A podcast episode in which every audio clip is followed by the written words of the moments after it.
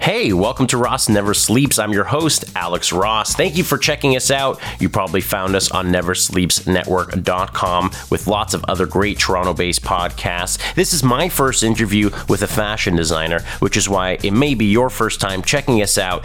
I interviewed local designer Joseph Tassone, who came in with his team and family for one of my most favorite interviews of RNS to date. But first, what else is happening on neversleepsnetwork.com? Tomorrow and every Tuesday, we have an all new Vesta Friends sketch comedy podcast. This week features Jackie Toomey and Devin Richardson of Tucson. Wednesday, be sure to check out the Potato Files with Jeff Paul, his latest guest, Dave Merheje. Thursday, an all new Talkin' Wrestling with boxing journalist Lou Eisen, leading up to the Mayweather and McGregor fight this weekend. And Fridays, be sure to listen to the latest Speech Bubble comic book podcast because it features a local legend here in Toronto comics, Chester Brown. Some real groundbreaking stuff there on Speech Bubble. I want to thank my guest, Joseph Tassone for coming in and having a heartfelt and thoughtful conversation here on RNS. This was both Joseph's first long form interview and my first interview with a fashion designer and a talented one at that. He's definitely the one to be looking out for in 2017 and 2018. Check the bio on this episode page at neversleepsnetwork.com for all of Joseph's upcoming promotional dates and show dates. And please enjoy this episode episode of Ross Never Sleeps with my guest, fashion designer Joseph Tassone.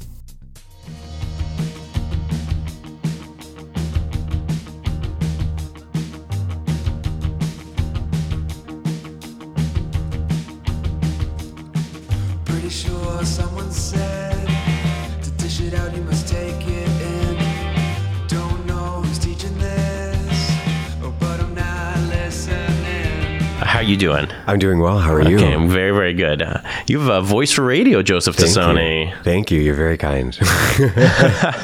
My guest today is Toronto's, but Montreal born and Oakville raised, a Ryerson University graduate, our first fashion designer, formerly of the Swam and the Linda Lundstrom La Parka fashion line. I want to welcome my guest, my first fashion designer, Joseph Tassone.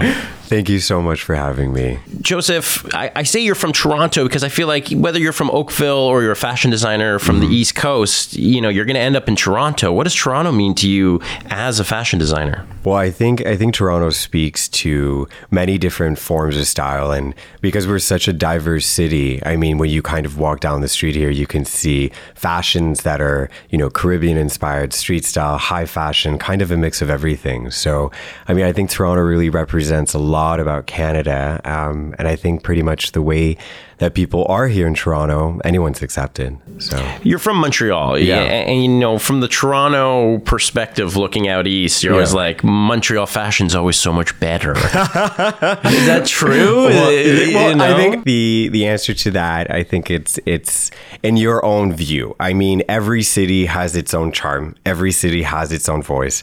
I mean, like when I went out, um, mean, I've traveled kind of across Canada. I love Edmonton, I'll be honest. and I think they have, you know, very unique style. I think I think that kind of, you know, statement, you know, Montreal has, you know, better fashion or Toronto. I think each city has its own strengths um, and its own beauty. And uh, I just think, you know, when people say those kinds of things, I, I, I, enjoy them. I'm like, okay, and then why do you think that? Why why would you compare? Because if you kind of look at let's just say Toronto, we have more people, okay, population wise. And I think here there's a lot more access to higher end fashion boutiques and just kind of overall availability of product as Montreal is slightly a smaller city. Um, but both are beautiful. I mean, the other thing that I love about Montreal too is, you know, they uh, really, really have some wonderful, amazing designers out there. And the media and the local community really do promote them. Like one of my favorites is, his name is Denis Gagnon. He's been around, I would kind of say forever. And I think he's a pioneer um, in Canadian fashion. And a lot of people don't even realize, you know, especially when you kind of leave the other areas, how much talent that we have here. So competition. I well, you know, I, I I don't necessarily kind of look at anybody's competition. I think being Canadian and being in line with other Canadian designers, we all support and promote each other.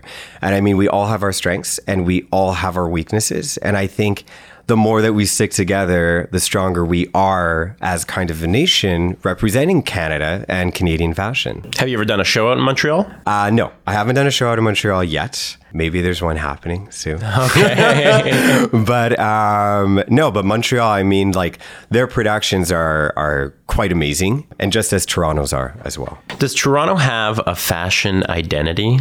I definitely would say yes, for sure, absolutely. I, I think it kind of it, it differs from community to community, and Toronto's fashion identity, in in my opinion, the way that I see it is that you can't really lock it down.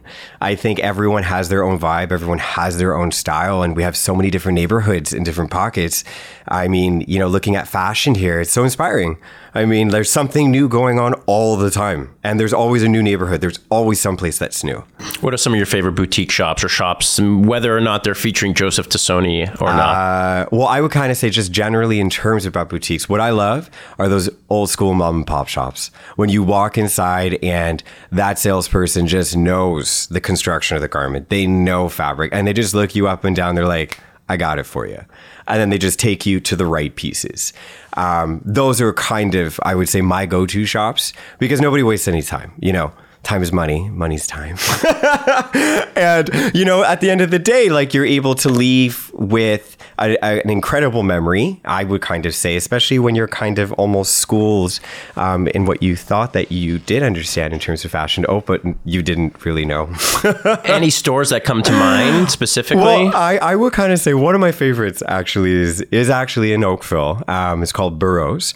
It's a higher end menswear store. I'll never forget the first time i walked in there years ago with the original owner just looked at me, had a measuring tape around his neck, and he carried, you know, everything in, in all different price points. So I kind of really wasn't locked in saying, oh my God, I have to spend over, you know, at least a couple thousand dollars or anything like that at every price point. But he just kind of looked at me and he's like, he's like, what are you looking for? I'm like, well, I'm not sure. And he goes, okay, well, why don't I just show you a couple things? Every single thing he pulled out fit me to a T. Does fashion and your bank account go hand in hand? Do you have to have a, a certain, you know, cost affiliated with style? No, absolutely not. I think style is absolutely defined by your personality and your taste. I mean, you can recycle clothes that belong to family members. You can go to vintage shops. You can reinvent pieces that you've already bought, re-dye, do anything that you want. I do I think for sure if you have access, you know, to more funds, you can have access to more expensive pieces. But I don't think that the more expensive the piece, the more stylish you are in any way. Um, I think it really is about you and, and what you like and, and how you mix it up together. But you know personally how much work individually yeah. and, and with your team, mm-hmm. how much really goes in, not even just the thought and design, but the production and the actual physical labor yeah. that you yourself will do. Yes. And when you're figuring out a price point, nothing's cheap anymore. No. Fabrics aren't cheap, you know, rental space, production space, yeah. nothing's cheap anymore. So, you know, h- how do you explain to the average consumer consumer, or maybe not the average consumer, you know, why why you decide on a price, or why or why do some fashion seem more expensive than yeah. others? Well, anything typically that's made, I would say, within North America, especially within smaller brands, your price is going to be higher because you're not able to compete with the minimums that other larger companies are able to do overseas. So let's just say, you know, as an example, um, you know, back in the day uh, when I early in my career, I was the junior menswear designer at Joe Fresh, and I mean, you do you know five thousand units, let's just say, in a T-shirt in you know maybe one colorway, uh, and then from there you're able to negotiate a price. But I everything that I do within the my line, Joseph Tassone, is made either you know it's made local, so uh, between let's Toronto all the way to Niagara Falls. So that drives up the cost because we're encouraging the Canadian economy, we're encouraging growth, um, and we're encouraging, I would say, a skill within operating the machines to ordering and creating fabrics that is slowly being lost because so many people are trying to get the prices lower. And by doing that, you take it overseas. And that's fine, you know, and that's its own business model. But I'm a big believer in Canadian made product. Um, literally everything on my parkas that I've done is Canadian, except the zippers and the snaps, just because they don't exist in Canada. You were recently in Italy. Yes. So your tan would tell me. yes. What does Italy mean to, to you as a fashion designer in Canada? I, I think Italy Italy reminds me of just I find is one of the most inspiring um, countries that I visited in, in, in a while. And I think when you're immersed in a culture that's completely different to yours, um, from the colors to the way that people style and to the way that people dress, I mean, it absolutely does influence you in terms of how you design and how you look at fashion. And I mean, that just goes for any space, any any any place that you can visit. What are the new fashions in Italy currently? I'll be honest with you. I mean, with the access to social media right now, I would say nothing new. Wow. Because well, because we have access to it. We can see everything. We have instant access like access to what is going on around the world all the time. If you're following the latest stylists, if you're following the latest bloggers, it's like boom, instant. They're in Amalfi, they're in Brazil, they're in Russia. So you're seeing literally the latest fashions being reinvented and restyled all the time. So when you go to Italy, let's just say like when I was in in Naples or Amalfi, it's like, oh yeah, that's you know, it's beautiful. But yes, we do do have access to it. I mean, at least visually. But what I do find the most like one of the most inspiring things is I love to eat. So the food was quite incredible. That's my next question.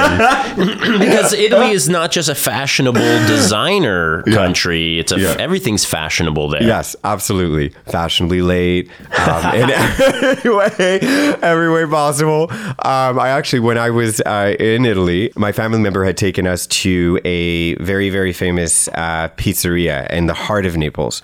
And um, by the time we got in to actually eat dinner, it was quarter to one in the morning, and there was a line about the door. That's amazing. yeah, it was amazing. It's a lifestyle that we're not accustomed to. No. I mean, fashionably late is, is part of the deal because there's so many fun things to either be doing or relaxing, well, you know, up to the moment. They know Yeah. how to really enjoy the Yeah. hours between things. Uh, so were you enjoying nice wines? Were you, were, were you looking at the foods and, and, you know, thinking like as a designer in general, whether it's fashion or not, you Yeah. see kind of a, an, an Italian, a European approach to things that just is kind of, you know, foreign, literally foreign here. Absolutely. Well, the the one the one thing that inspired me the most, like when I was there, was seeing all the lemons. Seeing lemons grow on the side of the road and then cactuses kind of coming out of rocks in the area that I was in was one of the most inspiring things I've seen. And then it made sense after seeing, let's just say, Dolce Gabbana's latest collection, D&G Capri, why there's lemons, why there's fruits, why there's all of that over everything. The colors and the richness of the surroundings in those areas completely filter through into the clothes. What's Toronto's version of the lemons and the fruits? I would, you know what? I would say, Cana- okay, this is the way that I kind of look at it. And the way that I, we typically have winter, which almost feels like it lasts forever, being prepared for the colder months that we have. So looking at outerwear specifically and, and how I would kind of connect Toronto to it is we're a busy city. We're an incredibly growing and, and huge city. And what I've noticed is that, you know, everybody has their Canada Goose jacket um, and everybody has, and that's amazing. Canada Goose, incredible quality, incredible everything. Um, but people, I think, are looking more for unique pieces that kind of connect with them and their style. So it's not always necessarily about showing off that logo. It's not always necessarily showing off, um, oh, I just got the latest in this and the latest in that. I would kind of say that people are looking for outerwear pieces that work with their understyle. So it's kind of being really clean and sleek on the outside. And then, boom, it's almost kind of their own style and their own voice underneath. What's in a logo? You know, when I look at your clothing Mm-hmm. from previous, you know, fashions that you've designed, uh, including your own parka. Yes. You know, yeah, we all see the Canada Goose Yeah. logo. We all know. We can see it from a mile away. Even if it's a knockoff, you can see. but in the end of the day, Yeah. especially today, Yeah. we're so inclined to pinpointing a design style Yeah. to a person. Yes, absolutely. And when I saw, when I did my research, because again, you're my first fashion designer, Yes. I had to do a lot of research. I had to look into what it, what is, how do you take your vision and bring it to the, Bring it to market. To market. a- yeah, bring it to market. Well, the thing is that within my core collection, essentially, and it's what kind of everybody has gravitated towards, I was actually inspired by tulips earlier this year in January. Looking at tulips, and I didn't know that I love them so much, but I do.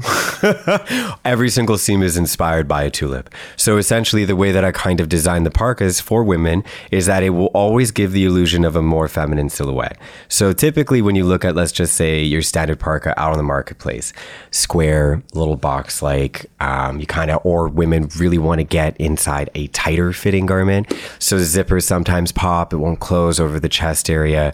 So, you know, that's not every single single woman, and not every single woman wants to dress like that. And the way that I kind of like to say, I like to call, you know, my clients my yummy mummies, which are, you know, like uh, women that are younger that maybe, you know, had a kid or maybe need living in the city or kind of just bouncing around and need a coat that will work from day to night and that won't be too flashy, but that will flatter their figure.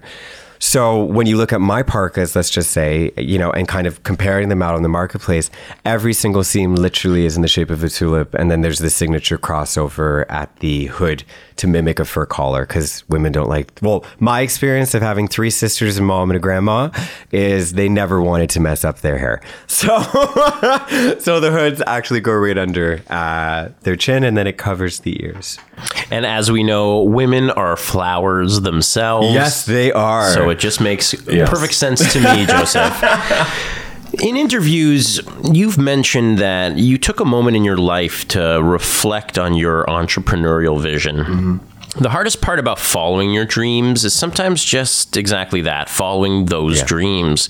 It's usually right under our nose, right. uh, and yet we find every excuse in the book not to proceed. How did you finally end up focusing on what makes you happy, and how did that evolve into your work? I think, especially focusing on the happy part. After working, you know, in this industry at every single job possible. Like I started from the bottom, literally up, making sure that I could speak the same language as everybody else that I work with for about 15 years now. And, you know, doing it and, and working in it, you kind of get into a zone and you get into a habit. And then you start to lose that, you know, passion and that light um, that drives you to continue and to grow because you can easily get lost in the industry. You can get lost in the marketing side, the sales side, the production, a- anything. And then what had happened was, you know, after building, uh, helping build so many companies, um, either back to their glory or reinventing them um, or starting them anew, I, I thought to myself, I said, okay, in January, I was like, I can do this all over again for somebody else um, and then see all the successes um, that I have done in the past for somebody else again. Or I could actually just take that leap. And I will suffer for the years to come, but at least it will be mine and something that I'll be proud of and that inspires the happiness to drive me forward and to build more. And that's really what I did. So right now what I'm really really happy about is that I'm I'm t- I took the jump with great support of an incredible family and an incredible best friend who pushed me to really, really do it. And I did, and I and you know I can't take the full credit for this. I mean, it's it's an incredible team that's behind, and without their help and their time and their energy, nothing would be where it is right now. And I mean, where it is right now, um, we're able to lock all production within Canada. All fabrics are Canadian. All the down I use, it's Hutterite white duck down. Literally everything is Canadian except the zippers and the snaps. And it's sold across Canada and in the US starting in September. And congratulations. Thank you. now, you talk about taking a leap. It seems like you've been really working hard to know when the right time yes. to take that leap was. Yeah. You know, what can you say to the times where you thought that, you know, maybe you're riding on the wrong coattails or maybe it's time or you're not ready or you're ready and it's not time? You know, how do you figure out these trials and tribulations? When I think in in my situation particularly, I either had to make go left or go right. Like in it was either do this all over again for somebody else because you know we all have our bills. We all have our rent. We all have that. And I mean, it's it really just came to that at this point in my life, and after working in such great companies, um, you know, it's where else are you going to go? We're, we're, we're in Canada. There are only so many options, and I mean, like I've been making and designing clothes since I've been about five. So I mean, it's nothing that I've even really been able to choose. It's always just been second nature. So, what I did like about my experience in the industry was working in every single uh, field and then having the respect for people that you work with and understanding their time and their value. So, when people are like, oh, it'll take no time, don't worry about it. Like right now, I am doing my own cutting and it's operating about a 50 foot machine.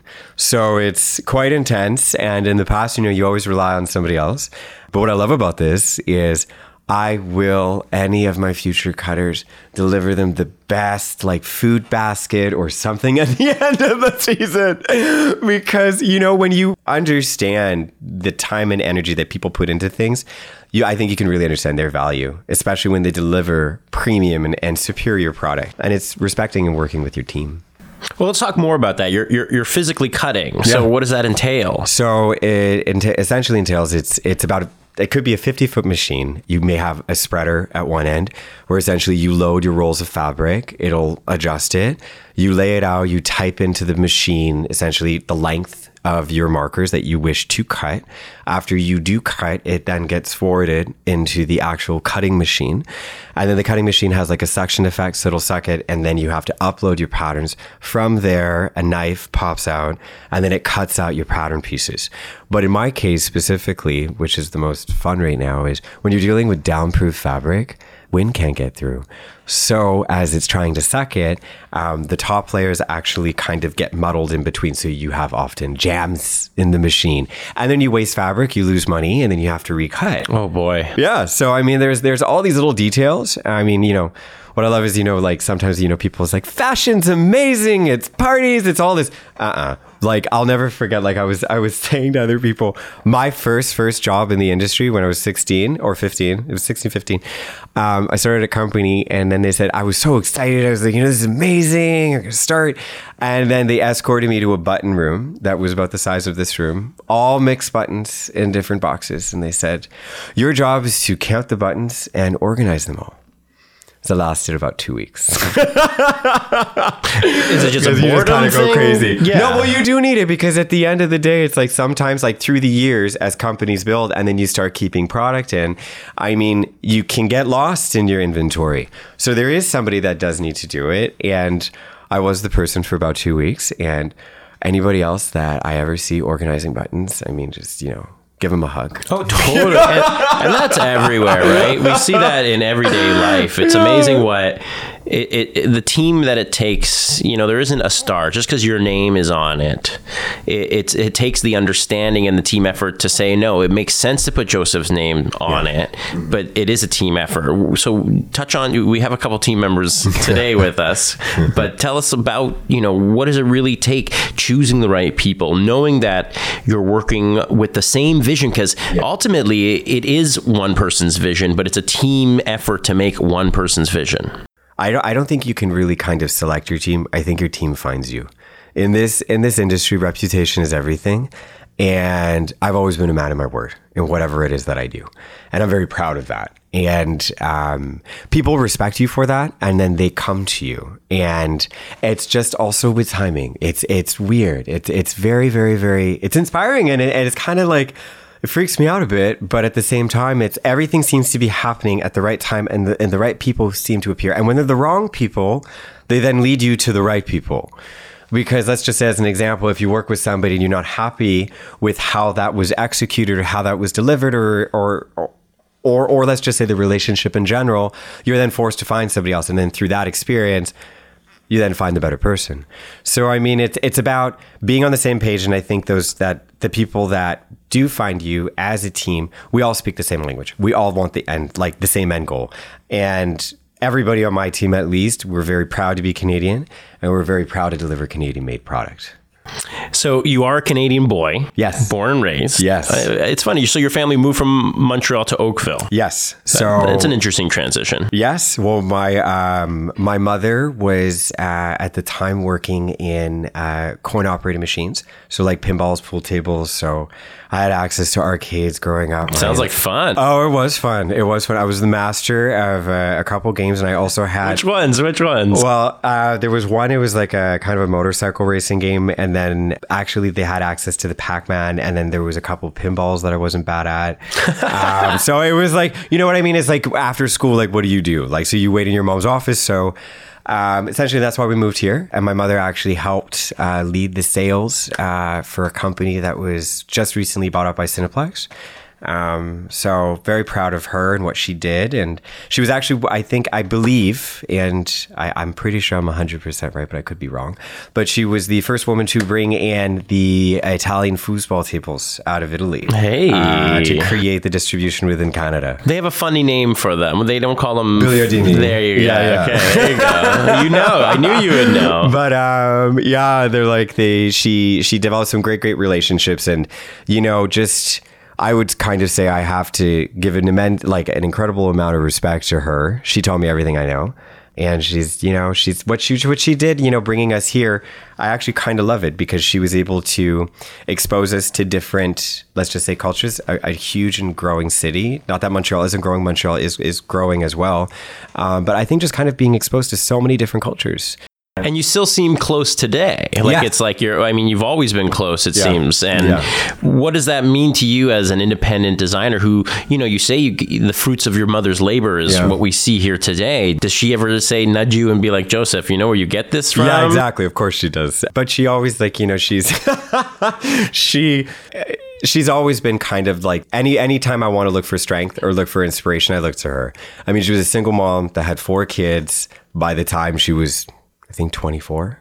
So I mean, you know, take having that building, you know, a career, building a great life for all of us and allowing us the opportunity to pursue our dreams um, yeah, she's very close and pretty much the way that I kind of see it is like sometimes when people try and mess with you, I'm like, then you're messing with my mom. Right. So, So and you don't want to, you don't want to, you don't want, you, you, you don't want. I, I, oh, I'm, I don't want to mess with her son, let alone her mom. I can see where the apple falls from. Um, clearly, your mom had an influence at a young age for Mm-hmm. you. So, when does she start seeing that you have this sense for fashion or style? How does she, you know, who was she the one who put the first pair of scissors in your hand? You Mm. know, where did She didn't want to give me the scissors. She was petrified I was going to cut my fingers off. Uh, her and my grandmother, actually. I wanted access to sew. Like, it- basically, I could sew. I learned to sew before I could read. So, like on, on my Instagram, there's actually a little photo of me when I'm about, I think, five or six, and I already started making clothes for my three sisters. So it's it's like essentially I've just always wanted to do it. But my mother at a young age also made clothes, but then she had to pretty much give everything up because she got married and then had a family uh, and kind of had to make a lot of sacrifices to ensure that we had the opportunities that we do have today. But yeah, no, she has incredible taste. I mean, and it's just it's funny. Sometimes like I'll put on you know a combination of let's just say cool prints or colors and you know, recently she just kind of stares and she's like, "Really?" I'm like, "You know what?" so uh, you know, like huge, huge style source, huge, huge uh, style inspiration, and uh, you know, she's that classic. She's that classic, classic woman, and kind of I would say also the the woman that I also designed for. I mean, I don't think that anything should really be specific to age.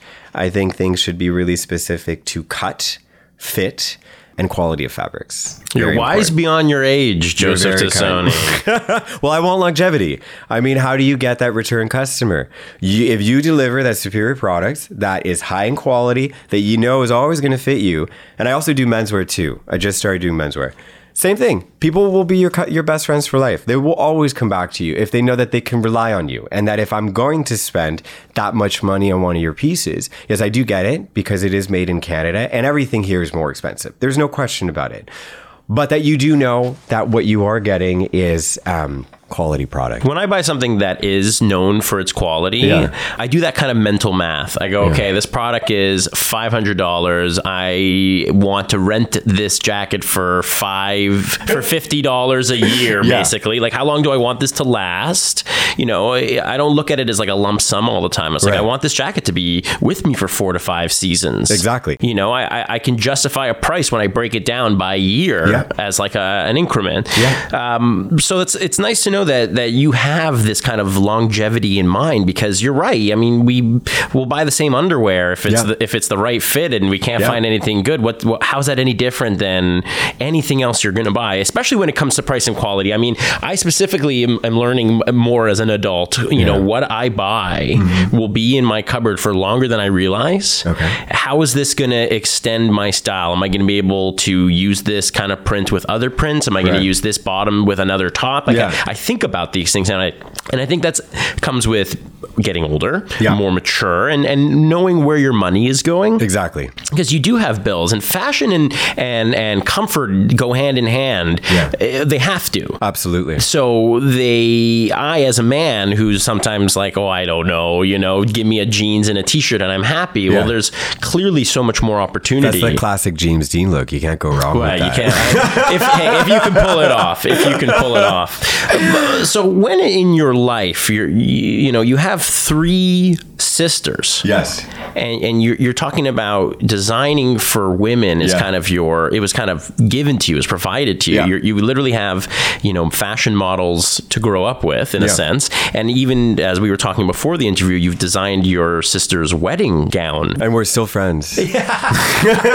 but that whole full circleness is beautiful. Like that's so awesome to hear Yeah. that your sisters are probably your biggest fans, biggest supporters, and they were your models. All Yeah. Mm-hmm. and and they still are. What's that like growing up with so much family support, being the only boy in the family to a single mother? Right. Uh, you know, where, where does your your kind of discovery for fashion and and their influence come together? I think one of their biggest influences was hearing all of their problems with fit their entire life. They have a slight curve to all of their bodies and nothing ever fit. Or when they would spend money on things, it would break. So, I mean, hearing that and seeing that year after year after year, you kind of just like, you know what? And it's the same with me. You know what I mean? It's like when when you look at garments and when you look at when you buy pieces and as you're growing, you know, it's like it's like, damn, I just spent a couple hundred bucks on this and it didn't last for one day, like pretty much or one wear. So I mean, in terms of their influence on me, apart from you know them as as as people and as great personalities and incredible energies, um, they really taught me the understanding of fit. And really, really ensuring that whatever it is that I do, that all of those areas, you know, sometimes women are, you know, could be slightly fuller in their chest, the center, the side. They could be more petite. You could be taller. You could have shorter arms. I mean, it's kind of incorporating all these elements in a way that if you do purchase the garment, it's not like I, I don't want to create a garment that's like a Swiss Army knife. You know, it's like, oh, it does this and then it does that and then boom. It's it's more about the subtlety in the design and how it accomplishes and creates solutions to all of those issues. Is there a perfect garment for everybody? Can and it, no, no. No, I wouldn't say that. I would kind of say you can try, you can try and aim for perfection, but there's always room for improvement. Um, and whenever you do think that you found, you know, something and and it is great and and you know hold on to it. And that's what it comes down to, like purchasing it from the same people, from the same Yeah. brand. That, That's part of that, Of right? course. You find what's the closest to your version of that kind Yeah. of perfection, and then Exactly. you try to emulate it. Uh, w- you As a designer, nothing's ever perfect. Well, that's though, just I it. I was Yeah. just gonna say, like, how many times do you put out so many different products? You're you're basically putting out, you know, you have one vision for a line of work, but that line has so many different products in Oh, yeah. it. It's not, and it's meant for so many different people. It's hard to believe that you have a one simple vision Yeah. that is because it's so complex between person to person. How do you how do you organize your designs? How do you organize your thoughts? stay, I would say, on track with your philosophy of your brand. Um, and basically, if you stay to that philosophy, like my philosophy is all about fit and being Canadian made. But each season to season, like I'll take inspiration. Let's just say, like when I launched and debuted my collection at Toronto Women's Fashion Week, my entire theme was nobility, essentially like mythical nobility of the Northern realms of Canada. So, how do you interpret that? How do you see that? What could that be without it being kitschy? You know what I mean? Like, I'm not going to send like a person down with a moose head on their head. You know, it's like, it, it, it, how do you take those ideas and then translate them across different bodies, across menswear, across women's wear? And I think that's just being, uh, you know, it's always weird when I when you call yourself an, an artist or something like that, but when you're trying to create something and you're trying to create a vision, it's always applying it to that philosophy. So it's like, okay, you hope that what you deliver people will like. But it's incredibly personal at the same time because you know if the pe- public doesn't like it it's almost like well what did i do wrong? But if you are delivering that incredibly uh, beautifully constructed piece at least you can have your confidence that you've stuck to your philosophy and you stayed on that path. Has there ever been a piece that you've learned a lesson from, maybe wasn't as received as well as you would liked? Definitely, yes. um, and then this, it was funny because I was just discussing this before. Some of the pieces that you put the most time and most energy and most thought into, and it takes so much time to do, it gets like an okay review. It's like, yeah, the pieces that you whip together within an hour or two hours, most popular the most the most popular and you're like how long did that take you and you're like oh does that mean there's an effort to try to emulate the simple stuff the best? Is there a reason we try to put too much into one thing and then realize it's not as it's not worth it half the time? I, I think i think it's just you know it's it's every public is different and i think it's it's also people kind of look at they can respect pieces that you know could be more detailed or more intricate but i think it's just more on a personal level if you feel any kind of like disappointment that way. You know it's um yeah you just spend a lot more kind of time at a piece and you're like i spent hours and hours and where did it go and it's in your opinion where has fashion made the most impact on our lives uh, I'm getting a little deeper. Okay, okay. the most impact on our lives. Some say denim, right? Jean, yeah. Jeans have changed our lives forever. Of course, oh, sorry. Of course. I mean, like, you know, denim started, you know, in the original factory, Denim in, in, in France, and then Levi's, and then it was, you know, of course, it's an incredible story. But I would kind of say it would just, I think fashion right now really has to uh, translate and adapt to how we work and what our needs are. So, you know, technology is huge in terms of the way that it's dictating fashion and how it's going. You know, there's a lot of things going on with wearable technology and blah blah. You know, there's there's a lot going on there, but you know, there's a new technology every other minute. So, I mean, how do you keep fashion up at the same pace as you do with technology? Is it worth even trying? Well, you know, if you have the funds and accessibility to, why not? Do you know what I mean? We should grow in in fashion, but I would kind of say, in terms of the way that fashion dictates, classics are always there. Women will always go to that classic little black dress. I, I love the Canadian tuxedo. I will always wear Me denim. too. Yeah, I will always wear that denim shirt with denim pants. You know what I mean? For sure. You know those those are my go tos. And you know, being Canadian, you got to have a little plaid, like you know, totally. and, and and whatever it is that you do. So I mean, I think it's for me and the way that I kind of see it, classic silhouettes, classic lines, classic everything will always be present. But I mean, in terms of you know, you know, if we talk specifically about denim or we talk about you know uh, silks or anything like that, you know, I think it, really our habits and our lifestyle is dictating fashion and fashion's trying to adapt to it but the timeless classics that have been set in the past um, come in and they come out. But I mean, you always have that classic silhouette that's always there. Are you looking to, you know, styles and trends of the 50s and the 60s ever? Or you're like, I need to know what's happening now, who I'm working with now? I love film. I love film. So a lot of my inspiration comes from uh, old movies. And I love international films and even, even you know, that cheesy kind of American blockbuster. But, you Which know, films? Which films are we talking um, about? One of my favorites, well, it's La Dolce Vita by Federico Fellini. And then another great film, Sabrina with Audrey Hepburn. Um, another one, Mildred Pierce. Like there, there, there's some great old films with great fashions. And I also like the subjects. I like things that are a little bit more racy, like Sunset Boulevard. You know, it's you, you can have these great twisted plots that were kind of racy back then. And then these dramatic lights, these dramatic silhouettes and these these illusions that often are just recycled in today. So whatever's going on now, whatever's happening now, you can't keep up with it because H&M already did it. Somebody else already did it and it's gone. You know, so it I think it's about creating that voice and that identity and giving credit to kind of where you got that inspiration from, but you know, giving it your own twist. So you're not just recreating something that already did exist. Like paint to a painter, mm-hmm. what does fabric mean to a fashion designer. Heaven. but the worst, the worst is when like, you know, fabric is all about hand, right? It's not not about color because you can always switch up that fabric into a different color if you want to. It's when you touch it. And it's that feeling, it's that connection. It's almost like this, especially when you connect with one, it's almost like an electric shock. You're like, oh, yes, yes. And then the fabric will dictate what it is that you're creating because every single fabric will drape differently. All fabrics have different structures, different weaves. So if you want to create something and you're looking for something, let's just say that has more structure in it, menswear as an example, but you want flexibility, try and find fabrics that kind of meet both worlds. So, and when you do find the right one, it's like you touch it with your hand, it's soft. It's, oh, it's amazing. Everybody wants soft, I think. Everybody does. Well, you're known to use cashmere. Yes. And wool cashmere. You've won awards for your design uh, for this winter kind of gown, I could call it winter wear. Can you talk more about that piece with the, the individually with, circular? Yes, with uh, cashmere bathroom tissue. Yeah.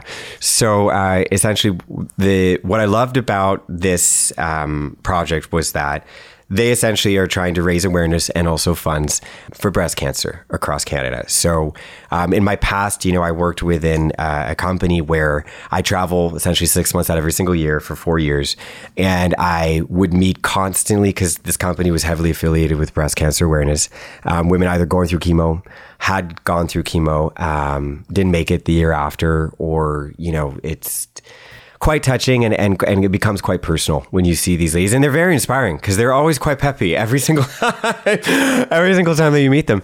So when this project came about um, and they had approached uh, Will Poho, who was the co-founder with me within the SWAM label, we said absolutely. And we were able to create this dress that was kind of a winter wonderland theme.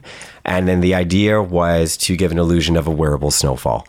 So there was about 3,000 individually cut circles out of bathroom tissue. Wow. That yeah, it was. Uh, I I I actually don't know how many hours, but I do remember afterwards, I was dreaming about circles, dreaming about bathroom tissue. Um, and then after that, I never wanted to see bathroom tissue ever again, unless if I had to go. Th- yeah, well, anyways, so, but um, it, it, it, but the end result, you know, it's like. Well, the way that I kind of see it is when you're trying to create a gown um, and you're trying to raise awareness, you want to create something that's unique and that's Canadian. So it's like, okay, what is Canada? Canada, we have a lot of snow here. So, and we all like to wear hoods. And everything I do, I always try to incorporate that hood in some way or another. So, kind of, you know, um, creating this piece and putting it together, I think a lot of people just took a moment because it wasn't your typical dress that you saw.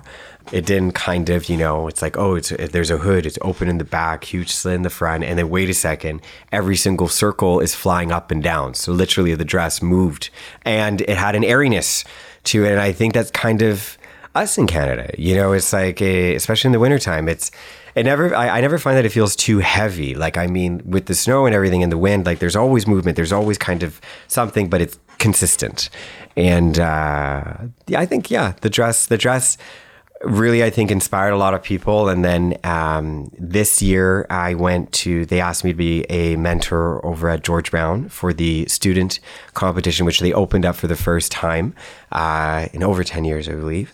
And uh, I was able to talk to students and just kind of seeing their reaction to the dress and kind of getting a little sneak peek as to what they have created. It's incredible. And it's great to get some insight on your process mm-hmm. because it's so hard to believe that you have a simple vision of this beautiful gown. And uh-huh. then when you see it, on the walkway, yeah. on the runway. You're yeah. just like, how does this come from someone's brain onto this production? Mm-hmm. It seems quite extensive. So thank you for that little bit of taste. I, I want to elaborate on that because I want to know more about some of your favorite creations or combinations that may have never been combined before. For example, your La Parka winterwear uses your very own invention, a zipper technology using elastic neoprene, and Swam uses a scuba fabric liner, perfect for Canadian cold swimmers.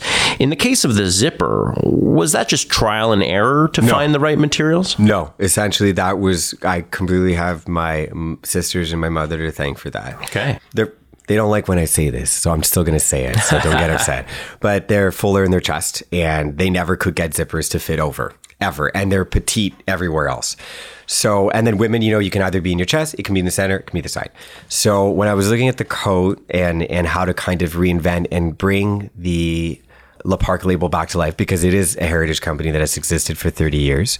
Essentially, what I did was I said, okay, what's what's going to be my talking point? And my talking point had to be something that women could, if you're in in between a size or or you know you, you're not sure about a size, you need the zipper to be able to stretch. So what I did was I inserted half an inch of neoprene on either side of the zipper tape. So essentially, the coat would ease half inch on one side, half inch on the other. So a total of one inch of ease around the body. So no matter where your zone area was, whether it's the chest, the center, or the side, the coat would work with your body, but it was hidden. So there was a piece of fabric that went over, so nobody knew it was there. So I actually got the, we filed the patent and then we got it for uh, Canada and the US. So it was kind of cool to invent something in fashion because there really is it's everything has almost been done. But yeah and then you know it was it was wonderful creating that. And you know we parted ways in uh, january of this year uh, so I wish them all the best. when you hear someone like Jeff Rustia, yes, the executive director and founder of Toronto's Men's and Women's Fashion Week, announce to his audience that you're the one to watch out for, how does that kind of feedback resonate with you? I freaked out. I was backstage and I had no idea. I had no idea that I would get such an incredible introduction. And I mean, you're humbled. Like you you you don't know what to say and there's you think that, you know, even just saying thank you is not enough. Um, but when people kind of look at your work and they look at you, and if they're saying that, is because they do believe in you and they do believe in what you're doing. You know, how, even having worked in the industry for, for a couple years, when you finally take that risk and that jump, and then people recognize it and they and they give you such an amazing, amazing uh, compliments just in general, um, you're blown away. Like I, I remember at the, at the show when I showed it, and just everybody, I, there was three women that came up to me that were in tears over the, I've never seen anybody cry over a collection. So I mean it's it's it's touching and when you're able to create pieces and touch people in that way and make them follow your story and your path um kind of cool. Cool. I was going to ask, uh, you know, you, you kind of answered my question, but, you know, are there some additional moments of praise, like these women coming up to you in tears when you realize you're, you're on the right path? Yeah, you, you feel it. You know, in everything that I do, I always try and give 150%.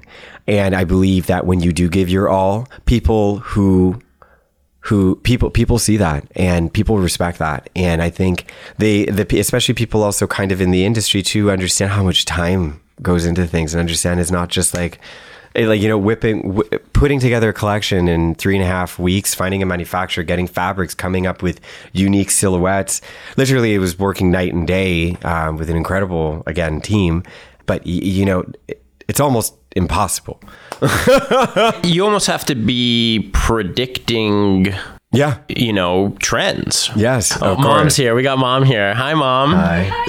this is just a testament to uh, Joseph's team. We're, we're, with Brenda and mom. I, I, don't know mom's name. I'm Alex. Yeah, Guylaine. Guylaine, nice to meet you. Likewise, Alex. Uh, we're just talking to your son about being a young visionary. Uh, we're basically talking about the the moments where he realized he was on the right path. You know, you're a young man. We're about the same age, so I would like to think I'm young too.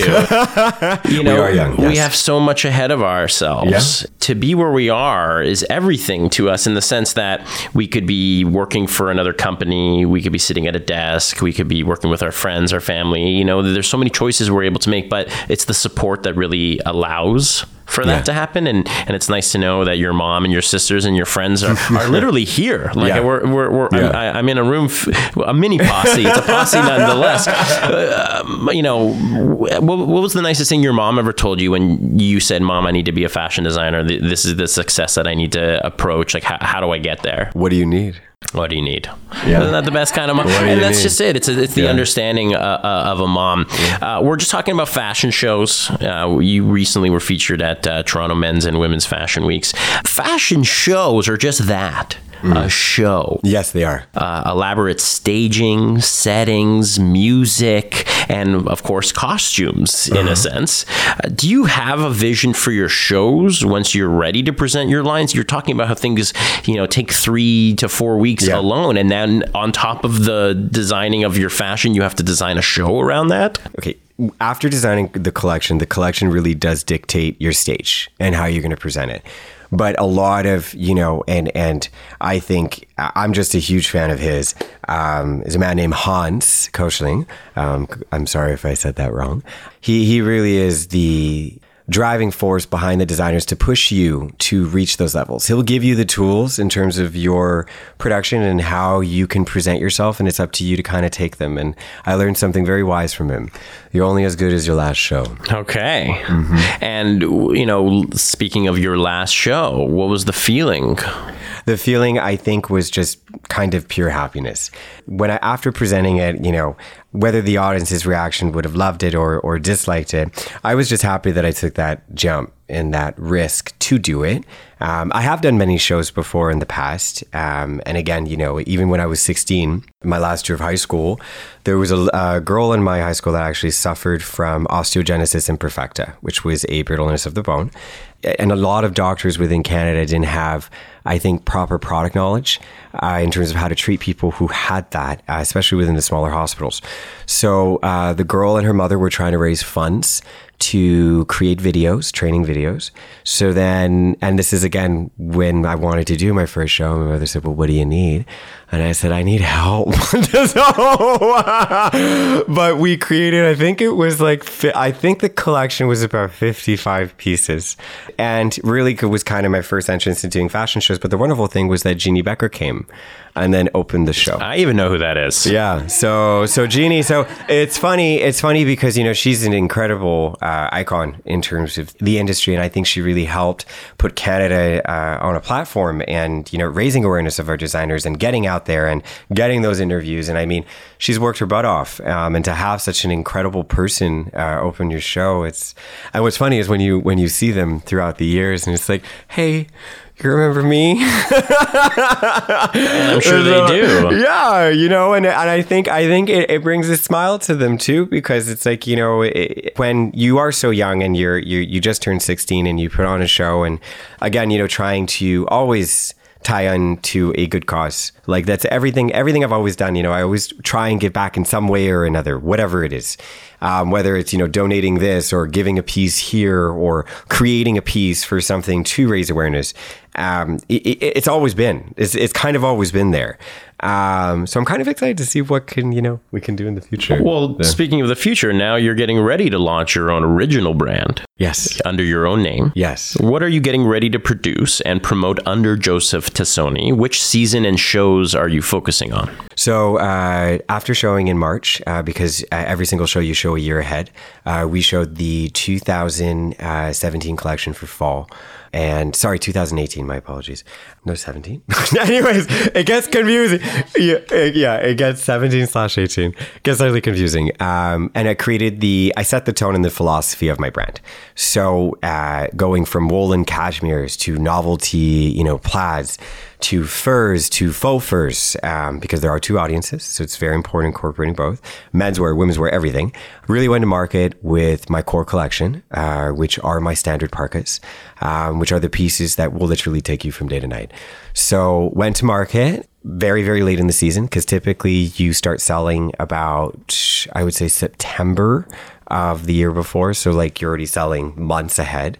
But going to the market late and, and kind of seeing the reaction from the retailers and people picking it up. So right now we are uh, preparing, we're working on production, starting delivery August 30 through to September 30, uh, delivering across Canada and in the US. Wow. Yeah. Where did these visions come from? You know, leaving companies are and taking these leaps, you know, is that add to your vision? Are you using what you've learned and not necessarily making it better, but how are you adjusting now that it's your own brand? I think treating people with the respect that I would like to be treated with is very important. And that's the biggest thing that I learned from every single industry. And of course, you know, one of my biggest inspirations was when I first started in the industry, um, working with Joe Mimran. I mean, he, I started working with him when I was 18. I worked under him for four years. He moved me from company to company. And I'll re- never forget before I started being the junior manager designer, Joe Fresh, him and I having a little meeting. And he's like, I'm not sure what I want to do with you, but I know there's something there. So, so I mean, hearing that and then seeing his taste level, I mean, like it was it was inspiring. Everything was so fresh. It was so clean. Um, subtlety in terms of the details, exposure to art, uh, incorporating art within designs. Um, yeah, it was quite quite. So, I mean, I would kind of say whenever I refer to kind of like past work experiences. I think, you know, treating people, of course, with the same respect that you would like to be treated with, but also kind of looking back at those early, early days and then just being surrounded. Cause I remember at that time, Joe I think was a very is a very big supporter of artists uh, and hard workers. So I was exposed to some of the most incredible professionals, either from styling to furniture designing to just people that just thought out of the box. And I mean, we're still all in connection today. So I mean, it's like sometimes you, you create a piece and you're like, oh, would that person approve? Do you know what I mean? So I mean, it's it's paying attention to those details you know, God is in the details. Your hard work is clearly apparent. You're on my show. Thank you so much. My first fashion designer. My show's called Ross Never Sleeps. We're yeah. on Never Sleeps Network. What's your relationship with sleep?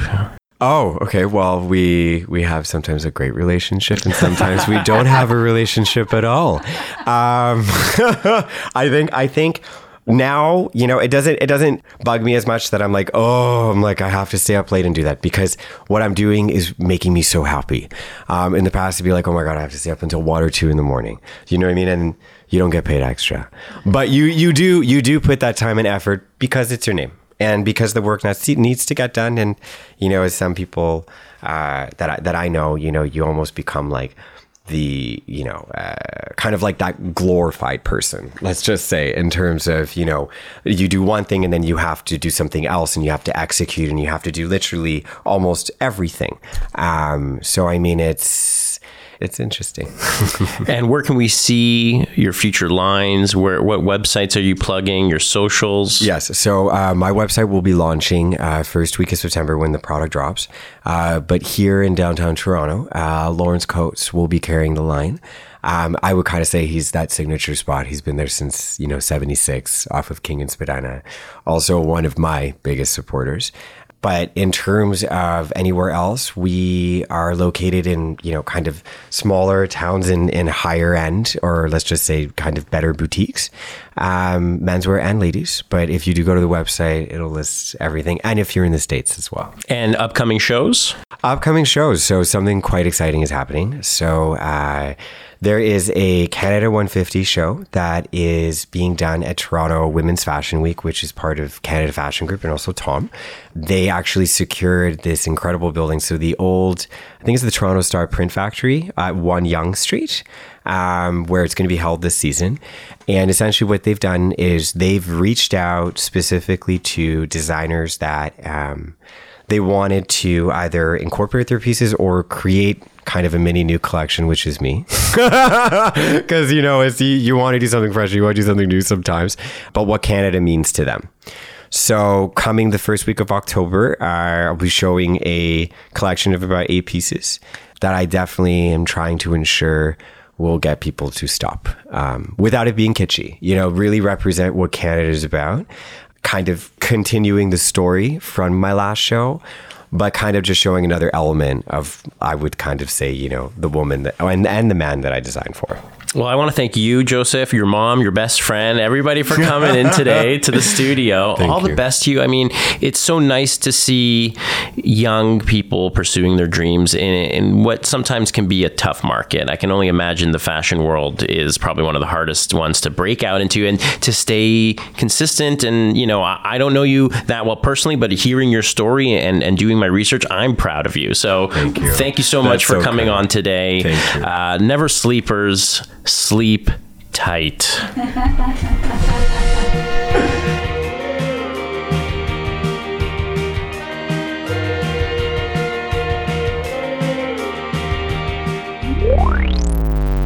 Never Sleeps Network. This has been a Never Sleeps Network production, executive produced by Alex Ross. For more information and content, visit neversleepsnetwork.com.